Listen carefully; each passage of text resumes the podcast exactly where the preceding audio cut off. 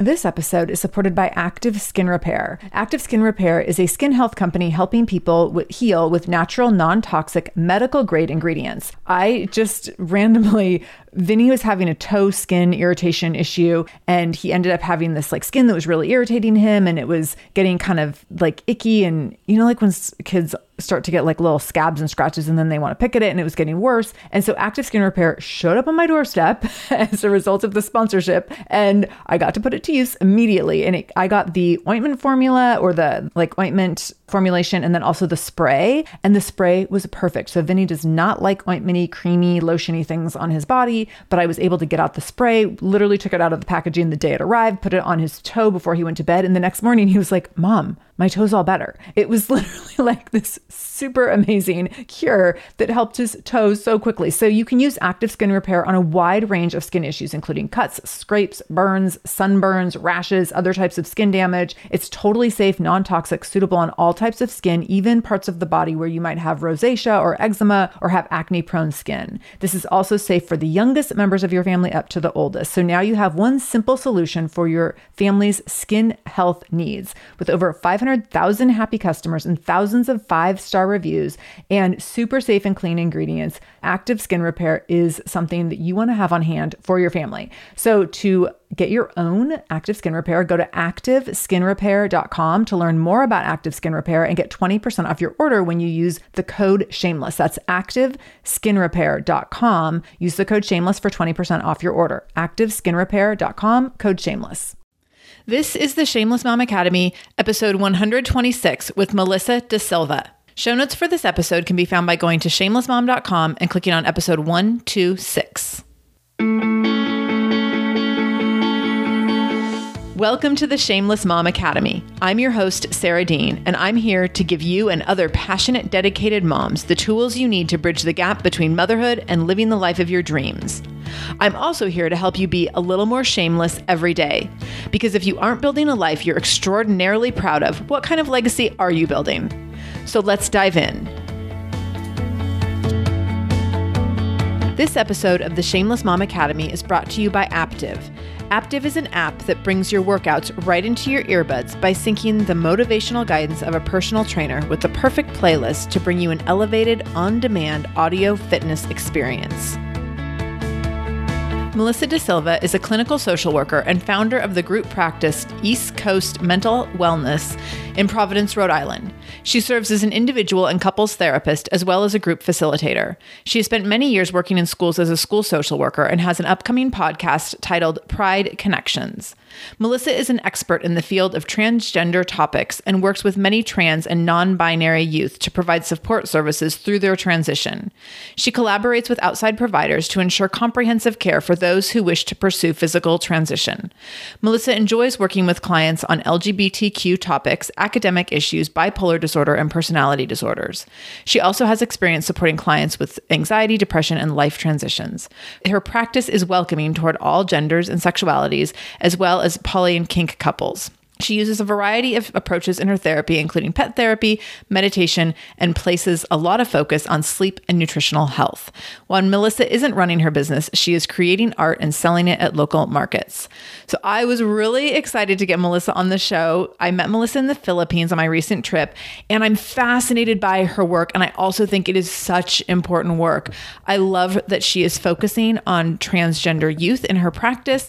I just think there is so much work to be done to help help us all have a better understanding of what different people's experiences are, the way people feel in their own bodies, and what all these definitions are in relationship to gender and sexuality. And Melissa does a beautiful job of, as you'll see on the podcast today, she does a beautiful job of helping people understand what all of these words mean because there's a lot of new terminology. And she also does a really great job, you know, helping to demystify some of this because some of us have very little exposure to some of the new titles and I want to say trends. Trends is not the right word, but some of the new things that we are seeing much more commonly. And so there's people who have been living in secret, who have been hiding a lot of who they really feel they truly are at their core. And now we're seeing that it is a lot more acceptable to be who you are and to be the person that you were born as. And Melissa's really facilitating a lot of conversations and paving the way for people to be able to have better communication with their family and friends as we all have different experiences with our own gender and sexuality. So listening to hear Melissa share what all of these definitions are. What do all the letters mean? That was my one of my first questions. So, you know, used to be LGBT and then it was LGBTQ and now it's LGBTQQIA. So, Melissa's going to explain what all those letters mean. They're all different and they're all important. She's also going to talk about the terms cisgender, non-binary, gender expansive and gender fluid and explain to us what that all means. You're going to have like a whole new vocabulary when you're done with this episode. She's going to talk about the difference between sex and gender. She's going to explain sexual orientation and gender and talk about how you can explain that to kids in really simple terms so that you can start having these conversations with your children because your children probably will have some exposure at school to children who are different than them in many ways. And that can happen in a lot of different ways. It's not just in terms of gender and sexual orientation, but these are great ways to start having conversations about people who maybe learn differently, who express themselves differently, and all those kinds of things, which is just so, so valuable. She's also going to talk about how you can be supportive and how you and your family can be supportive of LGBTQ children. She's going to talk about how you can be supportive if you suspect your child might fall under one of the categories in that in LGBT in the LGBT community. She's going to talk about how you can ask someone about their sexual orientation or gender expression without being awkward and uncomfortable and potentially offensive. And she's going to talk about the use of gender pronouns and how to use them correctly and appropriately, again, so that you can be sensitive to not offending people, not stepping on toes, and really just being as supportive as you can be if you know that someone is maybe expressing themselves as they truly feel they are on the inside, but maybe it's a little differently than what you are seeing on the outside or what you've historically seen from this person on the outside. So you are in to learn a lot in this episode. And I'm just so grateful that Melissa was here to share so openly and really thoroughly with all of this information. So before we dive in with Melissa, I do want to encourage you to share this information, to share this episode. I think that this is a really powerful conversation and something that can help so many people. So I would really invite you to help me spread the word, help Melissa spread the word, help Melissa's mission, because you will be helping so many other children, families, and just other people who are looking to have a better understanding of what this terminology means and how they can be supportive of people in their life who maybe express themselves differently in ways that some of us don't understand or have a very clear understanding of yet. So you can share this episode by going to shamelessmom.com and clicking on episode 126 and sharing from there. You'll get a link. Or you can go to any of our social media channels on Facebook or Instagram at the Shameless Mom Academy, and the episode will be posted there and you can share from there. But please do share this episode as I think it's a really important conversation. And I think it's one that will bring a lot of value and a lot of support to a lot of different people, and a lot of families, and a lot of children. So thank you. And now let's go ahead and dive in with Melissa. Melissa DaSilva, welcome to the Shameless Mom Academy. I am so excited to be here. I'm excited to have you here. You're like my new fun friend. As adults, you don't get to have new fun friends very often. So I'm so excited that we're new fun friends. And I love how you like talked about me being in the ocean yes. and how we met. totally, totally. So for those of you who listened to the episode when I went to the Philippines, and now I have to look up the episode number really quick. It was just a recent one. But Melissa was my first friend that I made at Tropical Think Tank when I was in the Philippines, and we met in the ocean. So I talked about it in episode 111. I talked about that experience, but I talked about like going to a place where you don't know anyone and and I'm always, I think I said this in the episode, I'm always like, I don't really need new friends. I'm good. then, but it always happens. Like I meet someone the first day and I'm like, okay, well, they're actually like super cool. So I guess I'll be their friend. yes, it was just meant to be. And it's like, so magical in right, the water right. amongst the fish. yes. That was such a fun trip. That is when I got my 15 minute sunburn. Yeah. when we were standing in the ocean and I was like, so I don't have any sunscreen on. So I need to go back under my umbrella. This is like great conversation, but I'm going to need to excuse myself. Yes. And my legs, we've been home for three weeks now, right? Yeah. My legs are still peeling. Oh my goodness. I know. I did a really good job. So. Yeah, you did. So I'm delighted to have you here. I'm really, really excited about this topic because it's something we have not touched on really at all in the Shameless Mom Academy, but there is a huge need for conversation around this. So I'm really, really looking forward to you giving us some knowledge. And I already told Melissa when I sent her some potential questions for this interview, I said, you might have to correct me on things because I don't quite know all the right words and I might say the wrong thing and I might be offensive unintentionally. So I'm looking forward to you helping us just with a lot of understanding and definitions because there's a lot of definitions that people don't understand. But I'm also putting it out there that like, please correct me on anything that I say that is incorrect, offensive, or anything else. And you know, I think that's a good way to go into like really any conversation with somebody new if they identify as non-binary or transgender or you may not even know right and just being out forward and say i'm sorry if i offend you in any way yeah yeah that's a great point. and I'll tell you a little bit about an experience I had with that recently as we get into this. So let's go ahead and start with the dynamics of your personal and professional life. Tell us about your life a little bit beyond your bio and what you're most excited about right now. So I do like bazillion things and I'm always busy. But one of the things that I enjoy doing is art. I would say that I'm an artist. And something that I do is what we call upcycling. So I just take junk off the side of the, the road and make something awesome out of it. Nice. So my therapy office is 80% of all recycled materials. Oh my gosh, so cool. Yeah.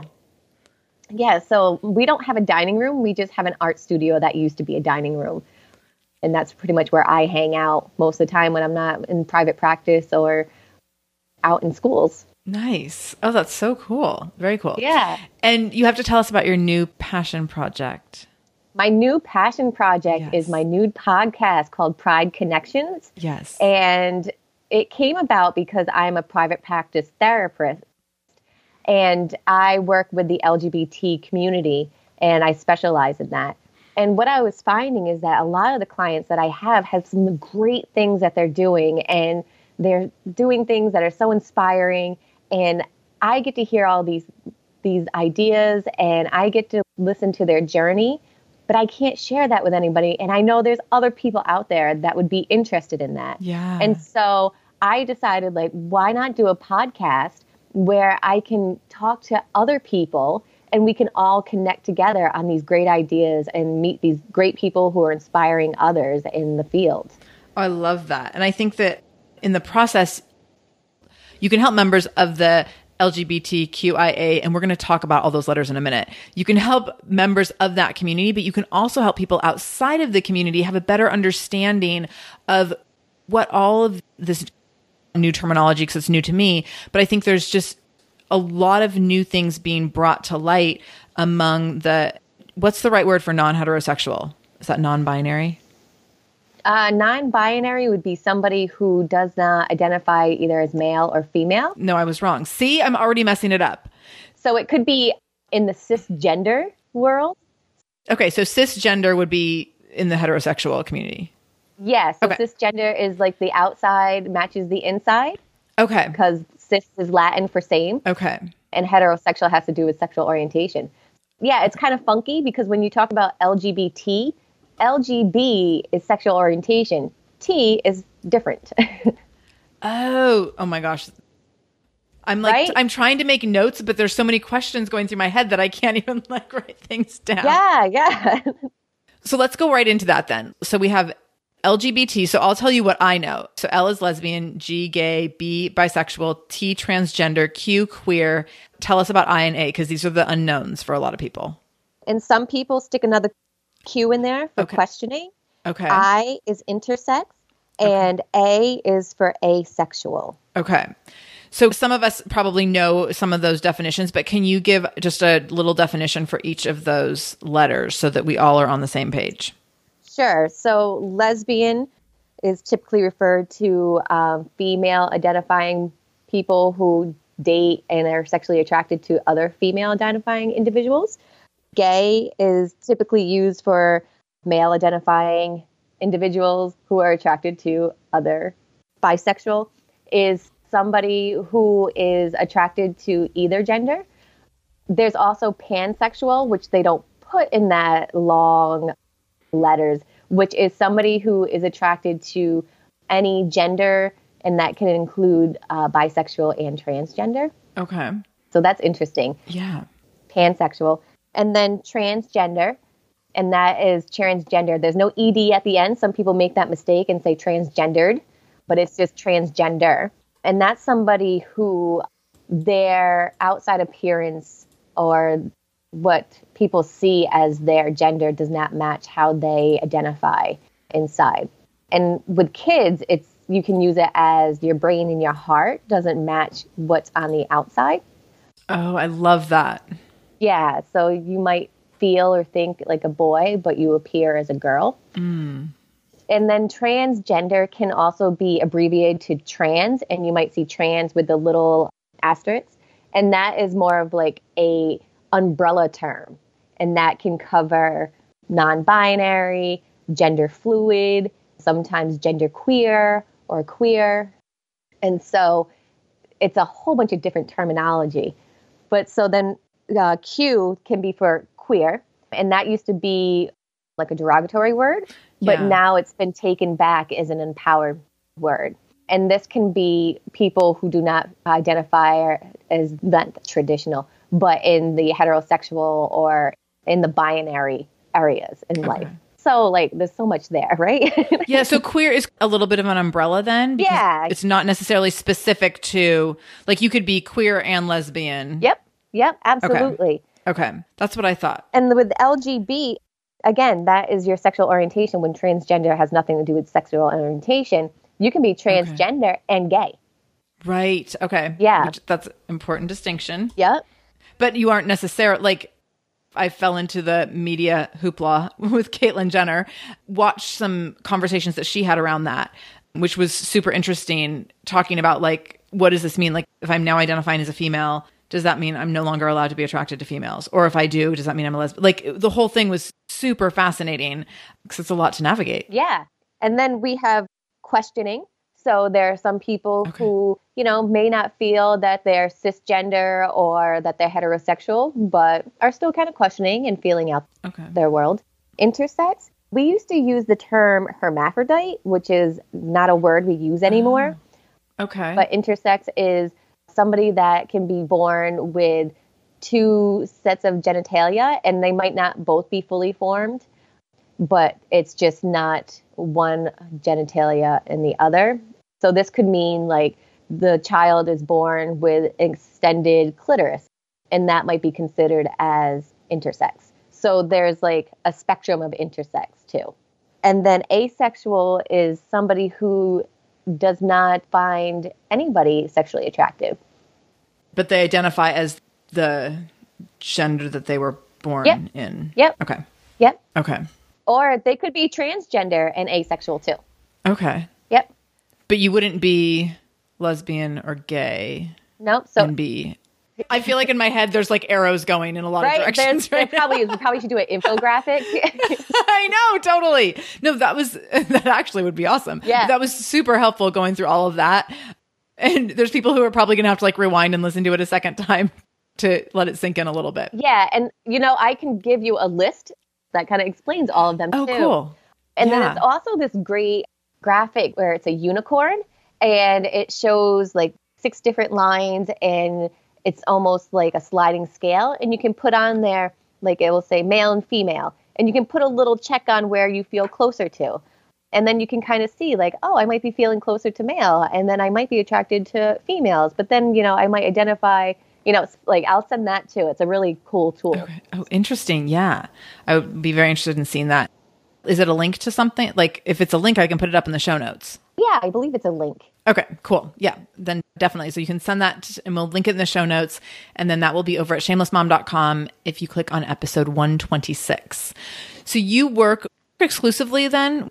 So would you say the whole thing every time you say it LGBTQIA community? No, I just use What do you say? LGBT.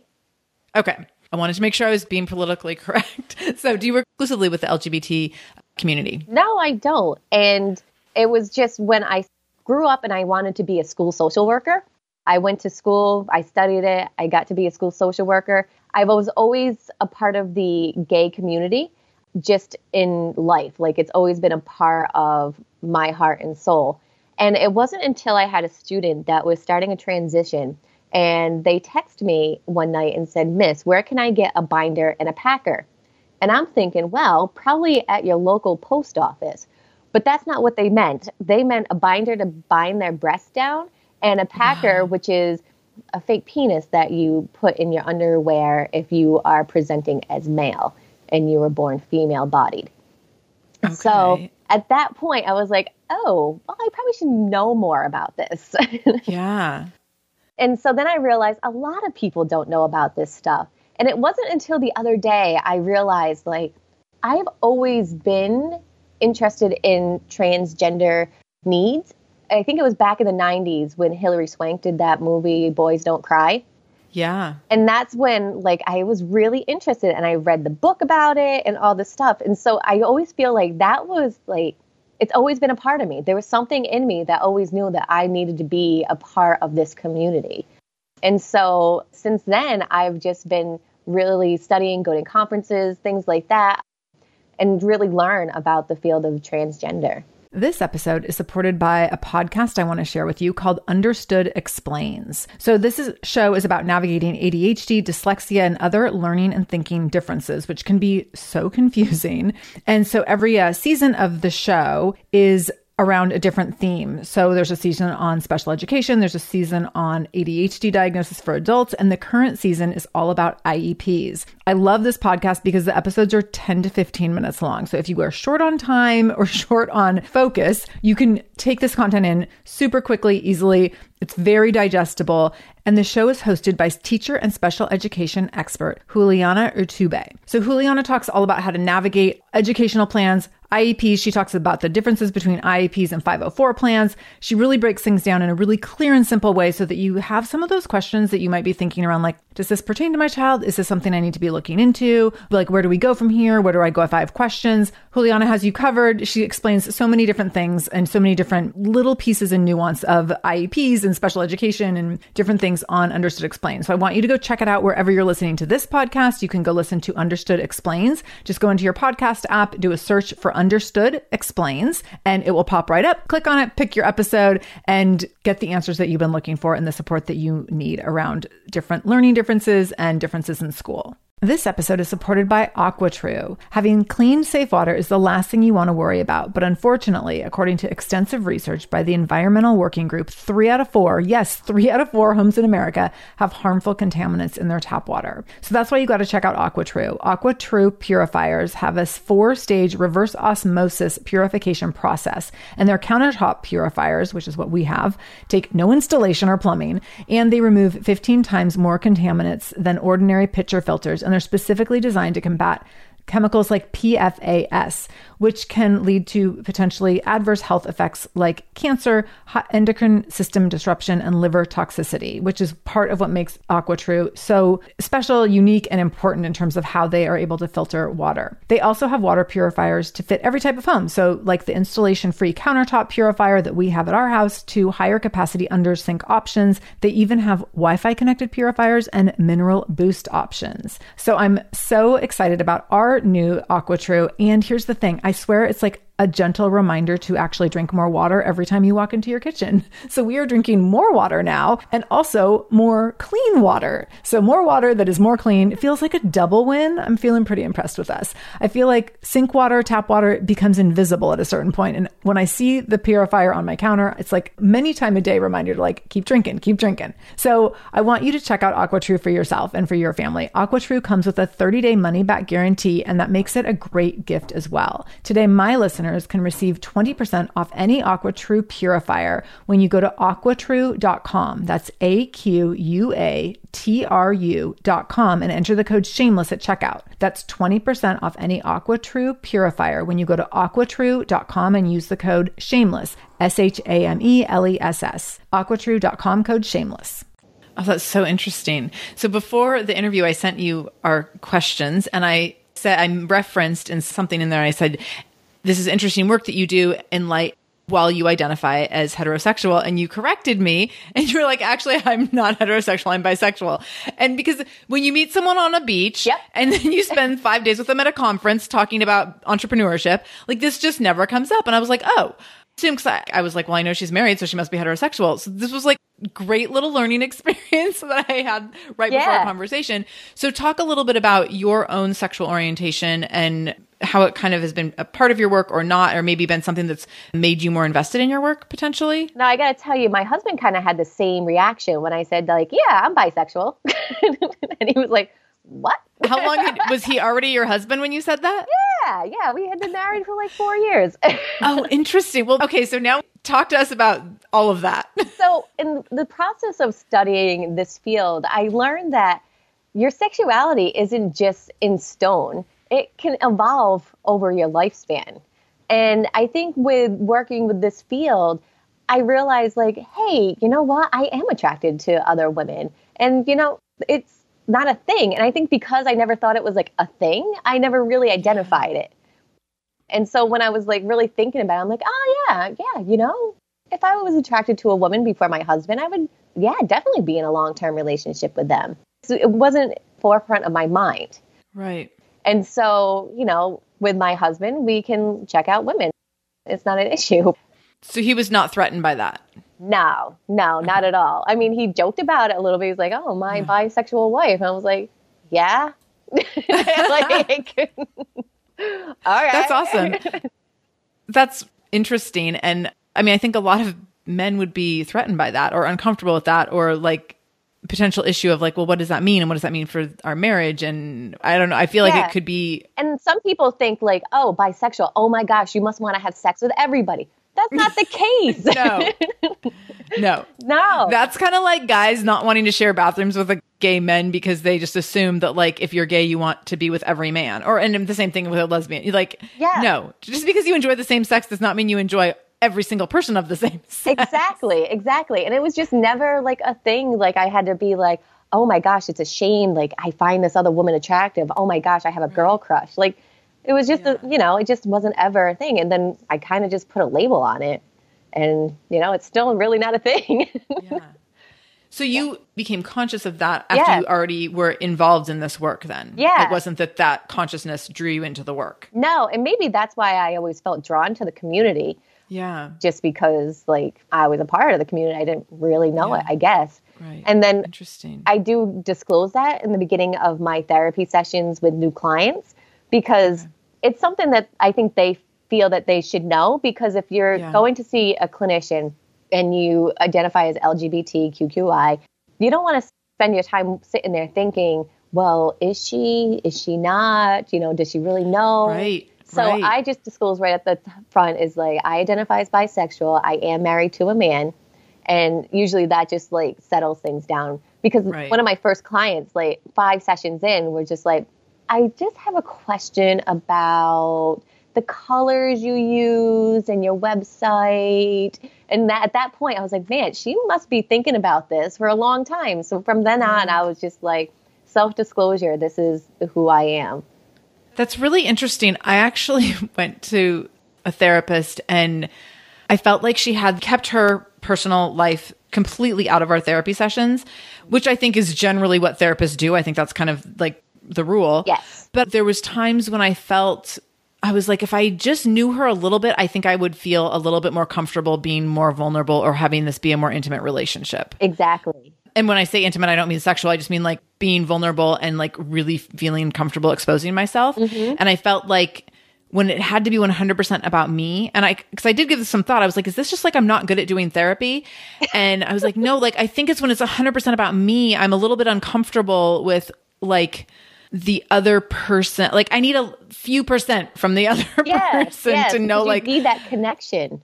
Right. And we actually had a conversation at one point. I was talking about my son and I was like, I mean, this was, I feel like I'd been going to her for months and I was like, Do you have kids? And I was like, I feel like I should know that. Like, if I'm coming in here and one of the biggest issues in my life is like, I have a child and my husband and I are trying to figure out if we want to have another one. It's significant to me whether or not that person has ever been through that experience or can relate as a parent. Yes. Not Yeah. that it would disqualify them from the job, but it's significant that I just know if they understand that on like from their own experience. So Exactly. Exactly. Yeah. I really like that you disclose that. I think that that probably builds a totally different level of trust than if you were just like, I'm the therapist and it's not about me, it's all about you. yeah. Yeah. And I think, and that's what we're taught in school too. And you have to really think about the self disclosure. Is it going to be useful? And I have found that it's been more useful than damaging to the therapeutic relationship. I think that makes a lot of sense. Yeah. Okay, so I want to go back to terms for a minute Yeah. because some of the questions coming up, and I want to make sure. So, non-binary is remind me what non-binary is. So is. Oh, it's when the outside and the inside don't match. Nope. I'm quizzing myself. Nope. Oh. That's transgender. was- uh, Oh, see, ah.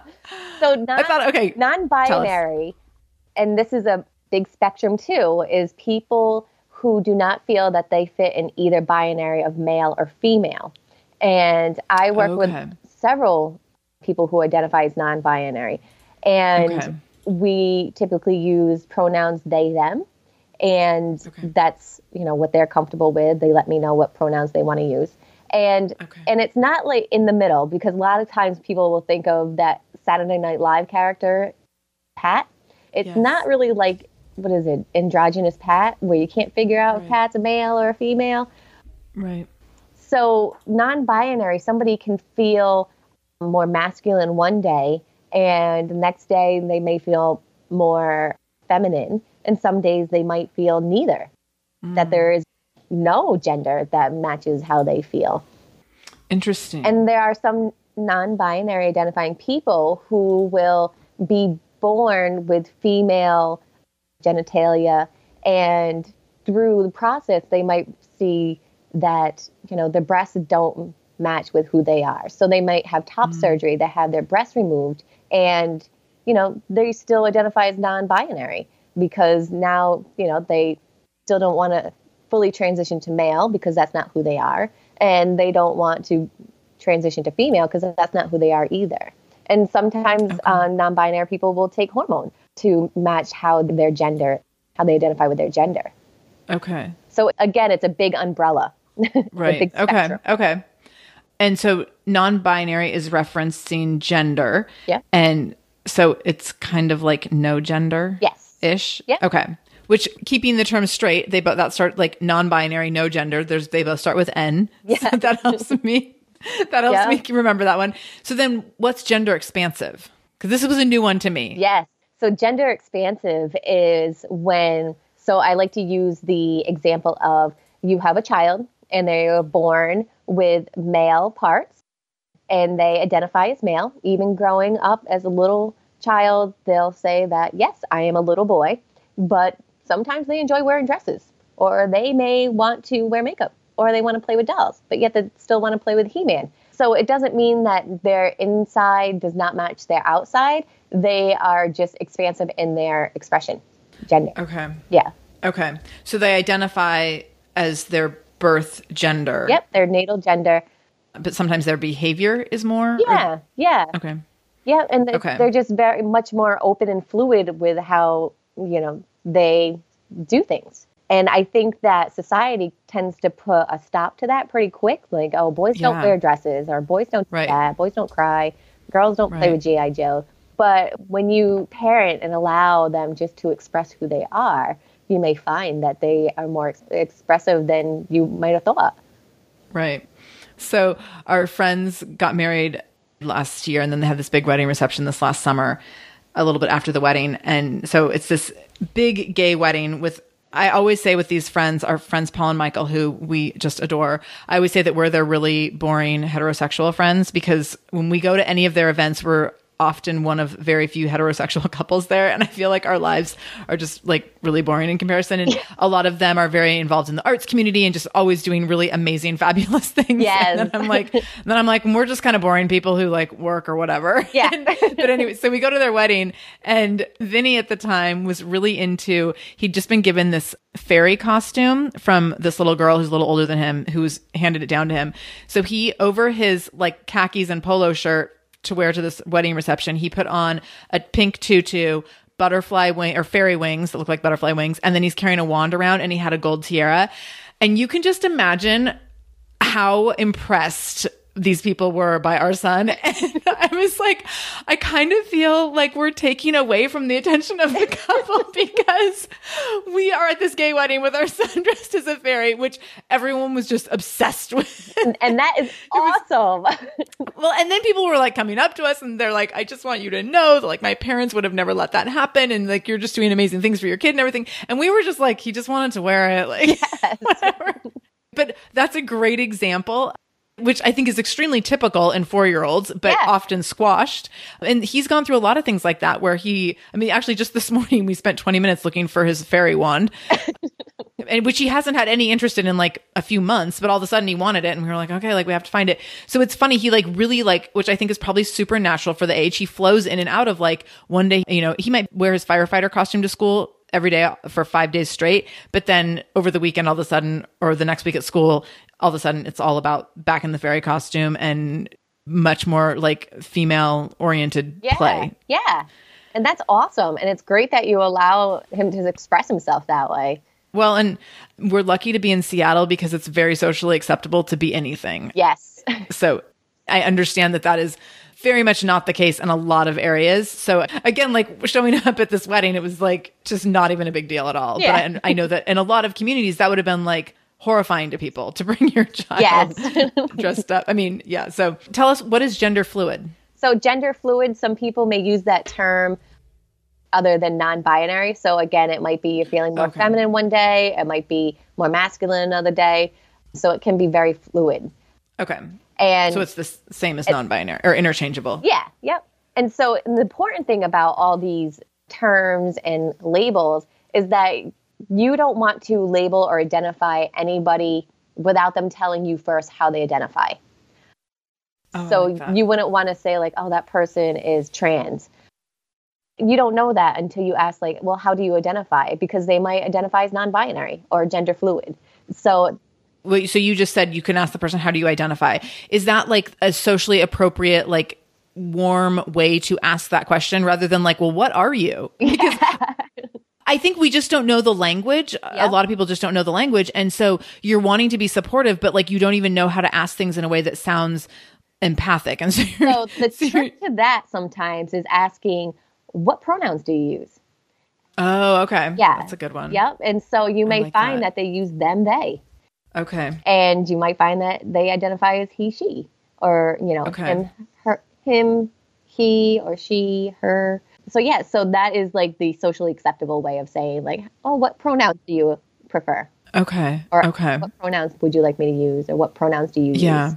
Yeah. Um, I think that asking, I think we kind of mentioned at the beginning of this conversation is opening the dialogue and asking. I think is probably a big sense of relief mm-hmm. because otherwise the other person is trying to figure out like how to work it in or how to bring it you know like yeah. if you can open the door then it's a lot easier conversation for everyone, I would imagine. I find that with some of my clients, when they identify to somebody new that they're transgender, people automatically want to know what's in their pants.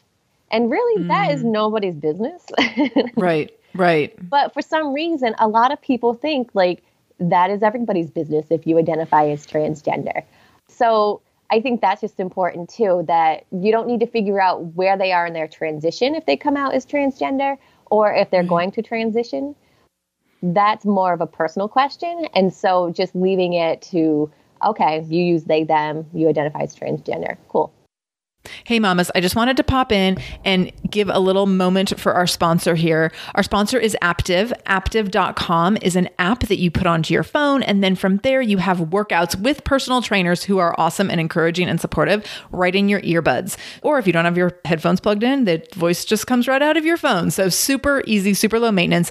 You can do workouts with professional trainers and great music, and you can get your workouts done right at home, or you can take your app with you when you go to the gym You can pop on the treadmill with this app. I am a big fan of treadmill workouts, but I can't just go down a treadmill and like go endlessly at the same speed. So, what I love about one of the components of the Aaptiv app is they have specialized treadmill workouts. So, you can have a coach in your ear being like, okay, now bring up your pace to this, and now we're going to hold it for this long, and all these things that make your workouts so much more enjoyable and so much less tedious than when you're just trying to coach yourself and pretend that you really, really want to do what you're doing. Instead, you get a trainer telling you what to do and really taking the guesswork out and inspiring you to do your best in your workout on any given day. So, if you want to try out Aaptiv and any of their huge library of different kinds of workouts, from treadmill workouts to running to walking to weight training to yoga, go ahead and go over to aaptiv.com. That's A A P T I V.com and use the code SMA30 to get your free 30 day trial. So, again, that's Aaptiv, A A P T I V.com, and use the code SMA30 to start your free trial right away. And now back to our show. Right. That's a really important distinction. It's kind of, and I don't mean to sound it's a parallel conversation, but I think that it's also a much easier conversation. So I don't mean this to sound dismissive of the huge conversation that can be around sexual orientation, but it's like right after you first get married and people are like, when are you guys going to have a baby? And people just like dive into this. And then as soon as you're pregnant, well, is it a boy or a girl? And when are you doing? And like, there's just, can I touch your belly? There's like these invasive questions. And sometimes when you open the door a little bit, people assume that they can like dive way in. Mm-hmm. And so it's, good reminder to like just open the door and be okay with just like having some more outward facing things be identified and clarified, but not necessarily needing to know all of it. Yeah. And assuming that like people will share what they want to share over time. Exactly. Exactly. Especially if you choose not to have children, then you have to go into that whole conversation. Right. Like, how come? It's like, oh, right. I'm trying to catch yeah. the bus here. totally. We've had that a lot. And it's funny with about having a second child, people have asked. And when I talk about, and like anyone who listens to the podcast knows, we went through failed IVF. Like we can't have a second child. We're not going to have a second child. But when people ask in public situations, part of me wants to like, because I think it's just not cool to ask those questions unless you know the person reasonably well. So I kind of just want to be like, well, actually, we can't have more children, and we just found out. I'm like, like I almost like want to make them uncomfortable. Yes. Because, like, don't ask me that. Like, it's none of your business. Exactly. Exactly. so, yeah. yeah. And I could only imagine what that would be like if like somebody's asking me, well, do you still have your penis? like, what? Right. Yeah. Like, yeah. Are you planning on getting that thing cut off? right. Right. Totally. Are you taking the drugs? Are you going to grow boobs? Like, yeah. Yeah. All of it. Yeah. So we've touched on a little bit, just again to make it really clear for people, the difference between one's sex and one's gender. All right. So the trick that I usually use with this one is sex is what's between your legs, and gender is what's between your ears. So when you oh, are born, that. people say the sex of the child is, which is not really fair because they don't check your chromosomes because you may have right. the genitalia of one gender or one sex when you actually are not going to identify as that gender. Right. But yeah, so sex is what's between the legs and gender is what's between the ears. Oh, that's such a great way to remember. I think that's a great way to talk to kids about, and you, mentioned earlier talking to kids about transgender other children or adults or whatever, but just having that conversation about what their brain feels mm-hmm. and identifies. Yeah. Because that makes it a little more concrete. Yes, absolutely. To identify it that way. Yeah. How can parents support children who they suspect might fit into any of these labels that we've just discussed? I think it's important for parents to start off right from the beginning, almost as in blank parenting or like a blank slate, where you don't put any expectations on what your child is going to be when they grow up in gender or sexual orientation, which can be really difficult because, you know, we are automatically programmed to get blue or pink stuff and then you pick out a name that might be male or female. But if, as much as possible, be able to kind of go in between, like in the middle, and allow your child to experience and expand the way they feel fit. Because children don't have a filter. And if you allow them just to be them, they're going to figure things out easier instead of feeling shamed if they feel like they're doing something wrong that you may not agree with. And open communication. So talking about this stuff, even from an early early start, is a great way to kind of keep that open. So if your child is walking around in a fairy outfit in the superstore, like, you know, you can talk about that. Like, you know, these costumes are for all kids, not just girl kids, mm-hmm. that type of thing. Yeah. Yeah. My son had the benefit of being in a preschool classroom last year with nine girls and three boys. And it was so awesome because I felt like for the boys, gender didn't exist. And for the girls, they were just all into fairies and princesses and whatever. yes. But it was really interesting because there was not a big division in terms of like the boys do this and the girls do this because there were so few boys that they just kind of got kind of got swooped up by the girls in that class who, who were strong leaders.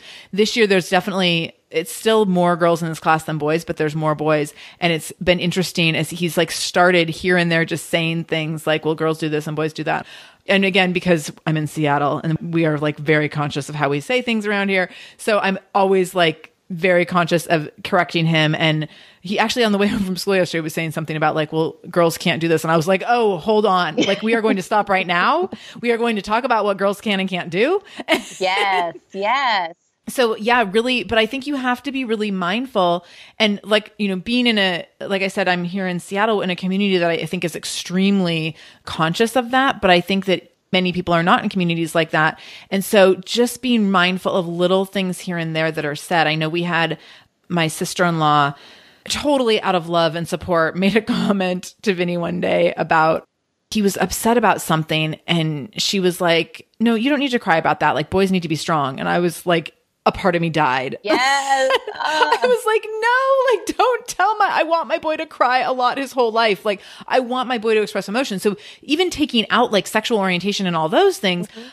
I just want people to be like emotionally available human beings. And then if you have that, then I think that it opens the door for you to actually like live in your true self, whatever that might be, versus having identity issues around shame, around emotion, which also can play into identity issues around where your sexual orientation might lie. Exactly. Exactly. And I think that just starts off with great communication right out. Right. Right out of the right. hospital. Just keep talking to right. that that child.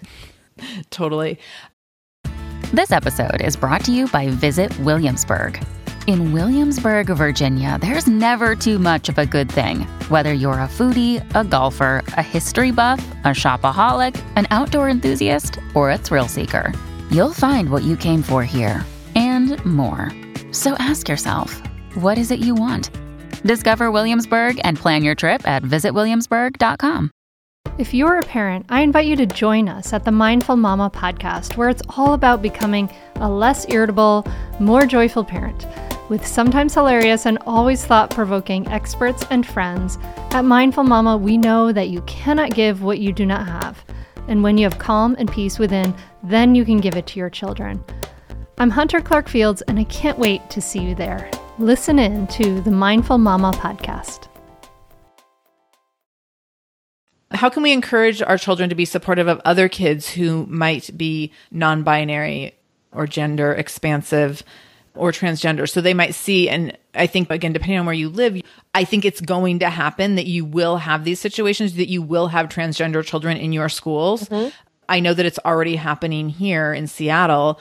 So these are conversations that we're going to be having to have. How can we kind of coach our kids to interact with other kids that they might perceive to be different than them? I think it starts at home too, and it starts from the adults in the school because kids are going to take cues from us. And it's yeah. important that we know how we feel and how we're going to express that to the kids. And once kids realize that it's okay, that the no boy or girl toys, they're just toys for everybody. And once you right. start using that terminology at home, kids will start using that at school. If teachers are using yeah. that terminology at school, the kids are going to pick up on that too. But if, you know, if your child comes home and says, like, Sarah is not Sarah anymore, Sarah is now Shane, you can have a conversation around that and discuss, like, how do you feel about that? And, you know, do you know what that means? And, you know, really have open communication about that and talking about it and not making it almost like something that's crazy and weird or freakish, right? But just like right. it's an everyday thing. Yes. Yeah. So I think that's how we teach kids to be compassionate and communicate with other kids is that they take cues from us. Right. When we went through IVF, we had a really interesting conversation with a social worker about talking to about how he was born and all these different things, which was super helpful. And she talked about like just keeping everything as science and keeping everything really factual. Because as adults, we have like all these life experiences and attitudes and beliefs about things, we tend to like put that on kids. And in reality, it's like these are all just basic facts. And so I know one of the things that has come up with Vinny is we have a neighbor down the street who is a war veteran and both of his legs are cut off at the knee and then one of his arms is cut off at the elbow. So he's I don't even know what it's 3 when you are triplegic maybe. Okay. So, but so Vinny will notice him walking down the street, and the first time he said anything, he goes, "Oh, look at that cute little man." Oh my goodness! Like, oh my gosh! And he walks. He has these like little shoes that hook onto his knees. He's like three and a half feet tall or something walking down the street. And I was like, oh my gosh. And this guy is not always super friendly. Oh. So I was like, oh, I'm not sure if he heard that. Like, I don't know. I don't think he heard anything. He didn't say anything. But I said, oh, yes. So he then asked, he said, why does he have those little shoes on there? I was like, oh, that helps him walk. So we've had these really factual conversations about people with different kinds of disabilities. And like, if someone's in a wheelchair and you just say, oh, well, like the wheelchair helps them move from point A to point B. It helps them because, you know, they can't use their legs. But it's just this very factual stuff. Mm-hmm. It's not like, hush hush in secret. And I actually make an effort if we're walking down the street to like not whisper it in his ear, make it seem weird because I'm assuming that the person approaching us in a wheelchair has had questions about it before. So I kind of, I'm like, if they want to talk about it with us, fine. But I'm just going to like openly say, oh, they're in a wheelchair because they need help using yeah. their legs or they need help getting whatever. But then it just keeps it very factual versus like I remember growing up and my mom would reference certain things and she would say and totally again like not intending anything negative or anything bad, but she would say, "Well, you know, they're gay." And like it would like be this like whisper thing mm-hmm. like out of the side of your mouth and like we think it might be that he's gay like and it was just and that's just how it was talked about but that takes away the factual basis of it when you make it this like whisper out of the side of your mouth, weird facial expression, mm-hmm. like, and you put that all on your kid. And if you think about it, kids will take that because they understand transition pretty well. I mean, there is a prince that transitions to a frog in a lot of fairy tales, right? There, right. No one questions it. no. And if you talk to kids about transition, you're like, oh, yeah, that happens. Yeah. because that's a part of the They just take it in as is we put our right. own stuff on it. But, you know, there are things that happen in fairy tales all the time. And it's just like, yeah, that's normal. Yeah. yeah. Yeah. Yeah. I agree. There's a podcast called For Crying Out Loud, which I love. And it's two women who host the show. And one of the women has a son, a son who's transgender. So he was born as a girl, a twin, actually. So she had two girls. And then yep. one of them now has and I think he's eight, but he's living as a boy. Mm-hmm. And it's been really, really interesting hearing her talk about it and hearing what she's shared and hearing her talk about the other kids. And like initially she was like, Are we gonna have to change schools? And like it was very concerning. And as soon as like her son took the opportunity to talk to his whole class and share was going on and all of the kids were like, cool, okay, like, can we go to recess now? Like, it was not a big deal. And he came home that day just like elated, like, I did it. Everyone knows, like, now I'm me finally. And it was this really amazing thing. And she was like, panic. The mom was just panicking, like, what's going to happen? Are they going to laugh? Are they going to, you know, what is it? And it was kind of a non issue. Yeah. And it was so freeing for him that, like, he was able to share who he truly was and everyone was just like okay cool like we're good yeah yeah exactly little kids just take things as they are and that's yeah. it it's just as we grow we start taking on all this other baggage right right let's talk a little bit about the pronouns and why they're so important i recently had an experience old gym member of mine sent out a, an email in lieu of a christmas card kind of thing and she said like this is what we've been going through over the holidays and she talked about one of her sons now being so identifying as non-binary because mm-hmm. identifying essentially as no gender. Yep. And so she's like, so now they are using this name, and I was like, they is that a typo?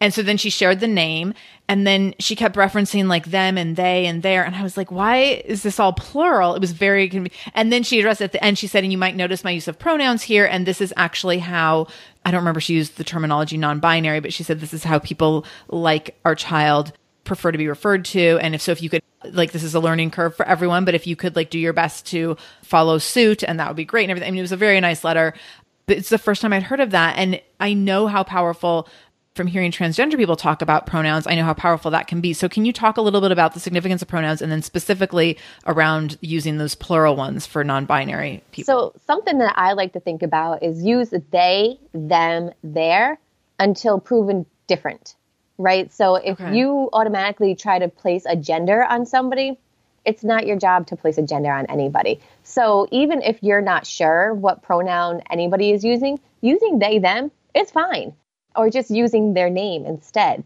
So, what one person I worked with explained the they, them pronoun to me as was, you know, people are used to it as a plural thing. And in this type of setting, you're using it as a singular. It blows every English teacher's mind, I'm sure. I'm the person who gets really upset if an apostrophe is missing or misused. Yeah. So, yes, I was like, why this email is like, what's going on? yes, riddled with bad things. Yeah. Right. totally. I need a red pen to put Yes. some X's in here. And so they explained it as, you know, I feel like two people. I feel like two genders. And so that's why I would use they, them, Oh. because I identify as two different genders into one. And so that's why they use they, them. But other people might feel that it's just more fitting to them than Yeah. the he, him, or she, her pronouns. Right. Yeah. That's super helpful. I really like that. Totally helps clarify. But using they, them to refer to anybody is okay because nobody's going to be like, oh, why'd you use they, them? They obviously appear to be female. It's not your Right, job to gender anybody. Right. No, that totally makes sense. What else do you want us to know about sex and gender? What have I missed? Oh my goodness, I could talk about this all day. know so many things, so many things. Is there anything in particular that needs to be shared?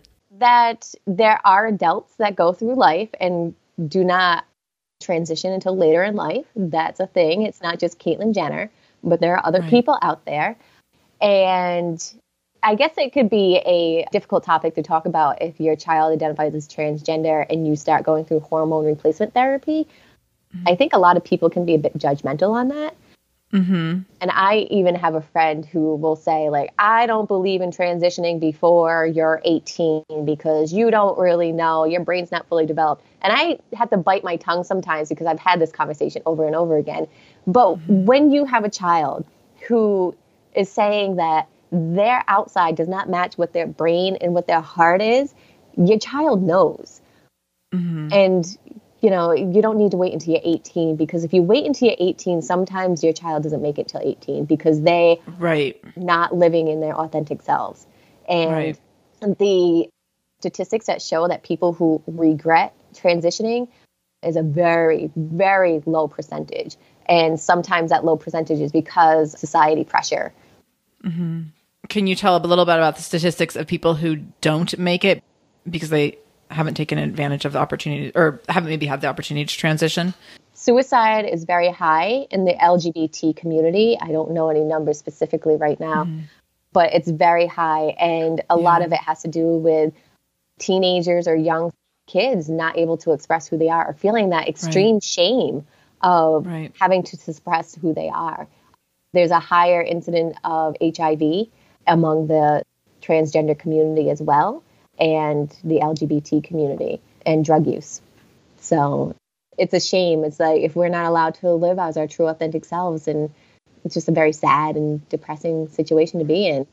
Well, and I think if you think of it as like if someone told me today that I had to start living as a boy and I was like, these are the clothes that you're going to wear when you're a boy now, and here's how we're going to cut your hair because you're a boy, like that would be ridiculously unsettling and uncomfortable. Yeah. So if you think about being born that way, if you're born feeling like this stuff doesn't match, like you said, like the inside and the outside doesn't match, if you're born feeling that way, then like you're feeling that way every day. You're feeling that like you're being told that you have to be someone that you're not every day. That's really, really uncomfortable. And a lot of times punished if you're not going to act that Yes. way. Yeah. Right, right. Yeah, so that's where you end up having a lot of the mental health issues around depression and anxiety that can lead to suicidal tendencies and successful suicides and Yeah. these really scary things or escapism through drugs and alcohol and sex and all these other things because like at some point you can't resolve these feelings they will be extremely damaging Yes, absolutely. Yep.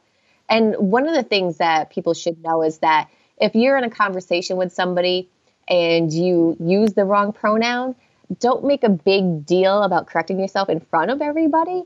Like the, oh my gosh, I'm so sorry. I meant they, them. You can always just correct yourself and then take that person to the side and just say, like, hey, I'm sorry. I'm really trying.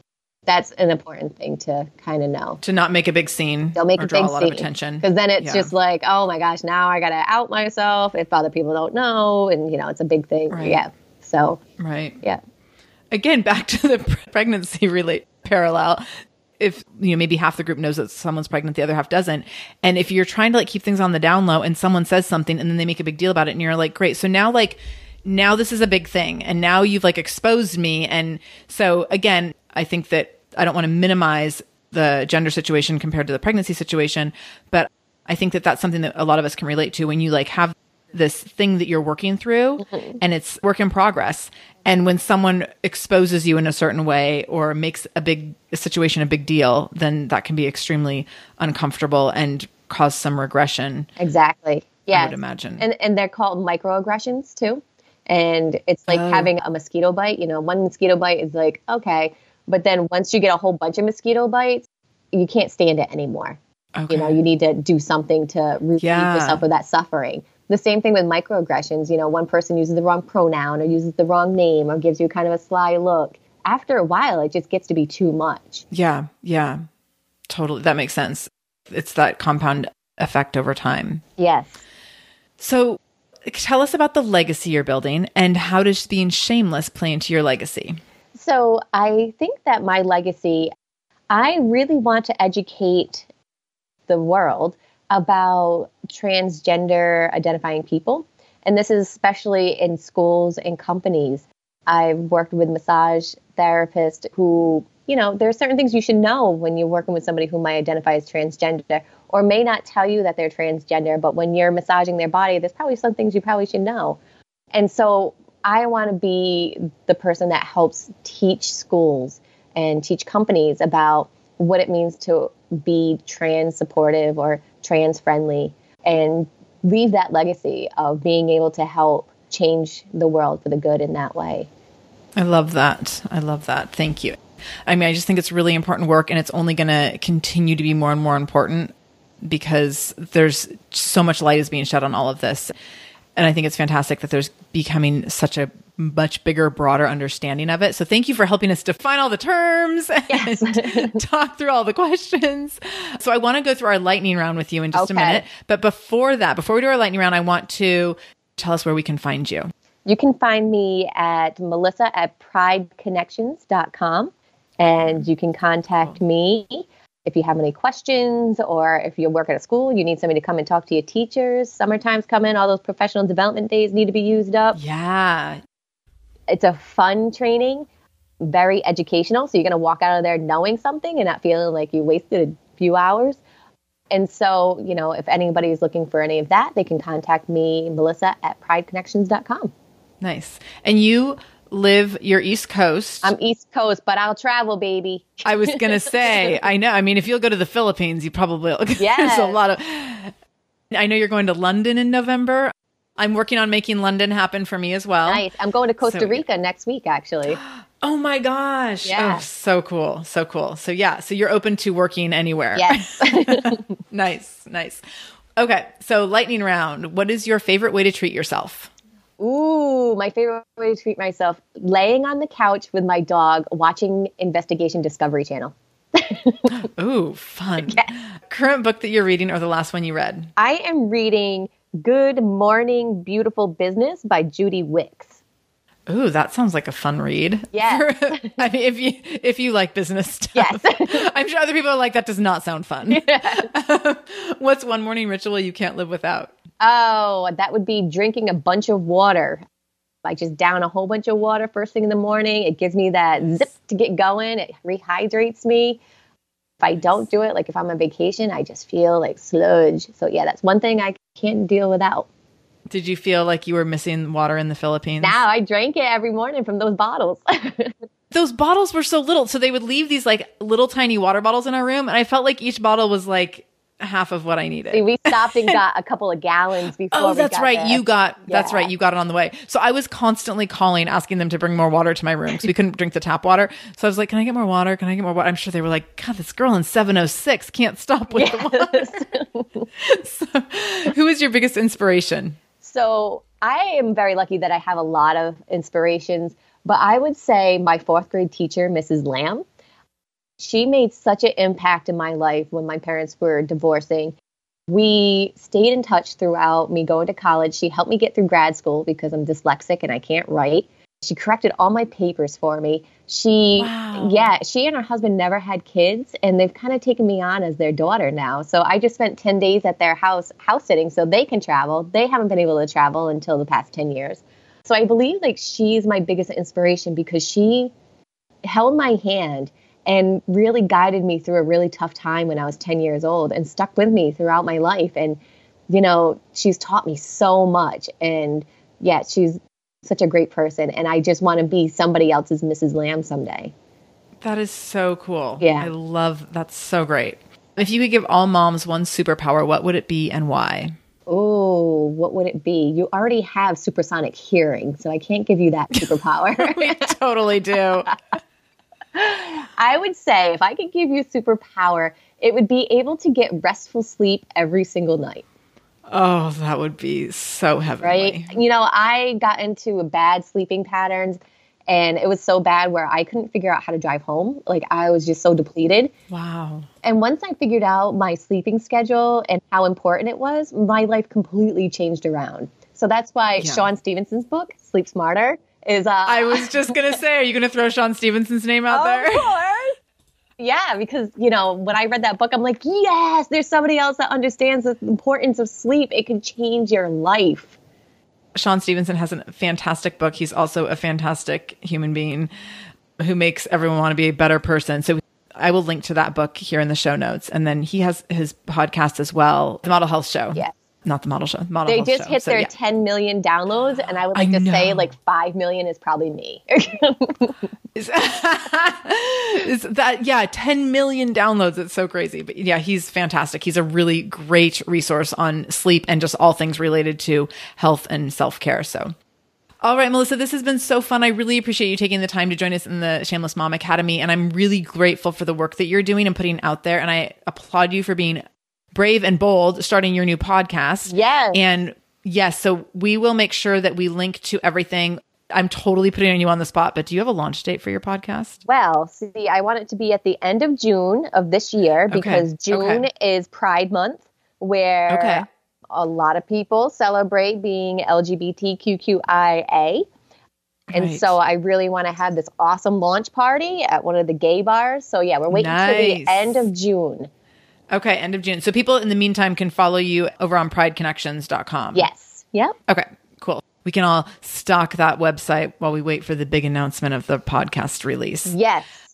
So thank you for joining us. This has been really, really helpful. Um, In addition to helping all the people you're helping in your own community by coming on other people's shows and sharing your knowledge and wisdom and experiences, it really helps grow awareness and help other kids and families who are facing some of these questions and not knowing how to handle it all. So thank you so much. And thank you for what you do. I mean, I think it's great that, you know, there's moms out there that are just really awesome and just like rocking things and you highlight that awesomely. Yeah. Oh, thank you. Well, we will talk again soon. We'll have to have you come back on after you've had the podcast for a while and we can further discuss this issue. Yes, absolutely. Thanks, Melissa. Thank you. Thank you for so much for spending time with Melissa and I today in the Shameless Mom Academy. Again, any links mentioned in today's episode can be found over at the show notes if you go to shamelessmom.com and click on episode 126. Additionally, please do share this episode. I mentioned it at the beginning, but I'm mentioning it here again. Now that you're done listening, please share this episode. There was a lot of information in here that can be very helpful and very supportive to children and families who might be facing some of the things that we talked about today. And I think that growing the understanding of this terminology and growing the understanding of what is actually going on if someone is feeling different on their insides than they are maybe showing on their outsides can be really, really helpful to help us all have a better understanding and more compassion and empathy as we see people really try to shine and show themselves as they truly are. So please do share this episode. Lastly, if this was your first time joining us in the Shameless Mom Academy, we do have new episodes every Monday and Wednesday. So you can get all episodes as soon as they're released if you go to shamelessmom.com forward slash review. That will drop you into iTunes, which will allow you to subscribe. There'll be a little button there. You hit subscribe and you will get access to our shows as soon as they're released. They will show up on your device in your podcast app. And you can also leave a review while you're there. So again, over at shamelessmom.com forward slash review, please leave us a review. Let Melissa and I know what you thought of today's episode episode. We really appreciate you tuning in and spending time with us. So, thank you again for joining us today. I hope you learned something new. I know I learned a lot of new things I'm very excited about. And please do come back again. We'll be back in just a few days with a new episode. And until then, no matter what you do today, make sure you do it shamelessly.